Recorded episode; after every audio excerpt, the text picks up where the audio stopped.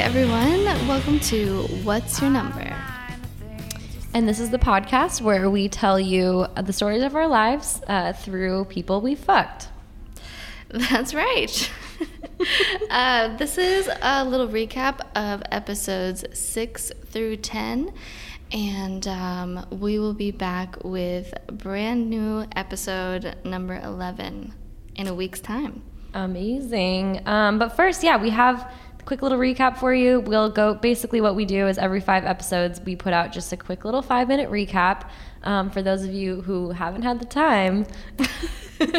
and how what have you been doing? What yeah. have you been doing with your time? to listen to the gruesome details of the last five um, individuals. Yeah, exactly. I mean, we obviously recommend you go back and listen to it to each and every one. But if you're trying to get caught up quickly, and also as a little refresh, um, if you're listening right when this comes out, because we've been on summer break. So we are coming back though. It's September, I assume. And um, yeah, hopefully that's. Hopefully that's when we're putting this out. And, Who knows? Uh, yeah. So we'll get you we'll get you all caught up. So without further ado, um, my number six was another workplace romance. This time I was working at a dude ranch in Montana where I got a job after graduating college. Um, number six was very eager to take me out, and I wanted to put some dick between me and number one, who I'd just broken up with after seven years together.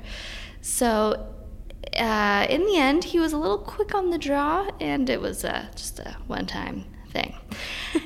Moving along, number seven worked at that same ranch yeah, I was busy out on the range, okay? What can I say?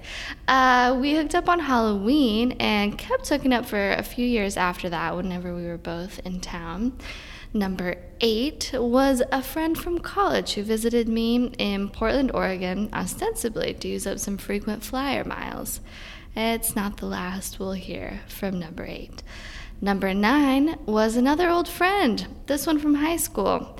So, yeah, I was just kind of busy crossing people off the list of guys I wanted to fuck while I was with number one all those years. Sorry, number one. number 10 was the first person I slept with on my crazy backpacking adventure around South America. He wasn't super memorable, except that he did help me end a long dry spell. Don't worry, folks, we're only getting started. Oh, yes, we are. my number six was a sweet European guy I met in Spain. He gifted me a recuerdo of our time together, but pretty soon I was back on number five's D. I met number seven on Hallows Eve. He was wearing a dog costume. What more can I say? Number five walked in on us later that night, and then we got back together. I met number eight after breaking up with number five for what I thought was the last time. Spoiler alert, I was wrong. he was a one night stand who helped me open up my existential lens. Number nine was a funny drummer guy who helped me feel appreciated for who I was even after I accidentally cut his neck open while we were fucking. Number 10 was a romantic artist type who I met while working on a film in Guatemala. He helped me reconnect with my sensitive side. oh, my life is a joke.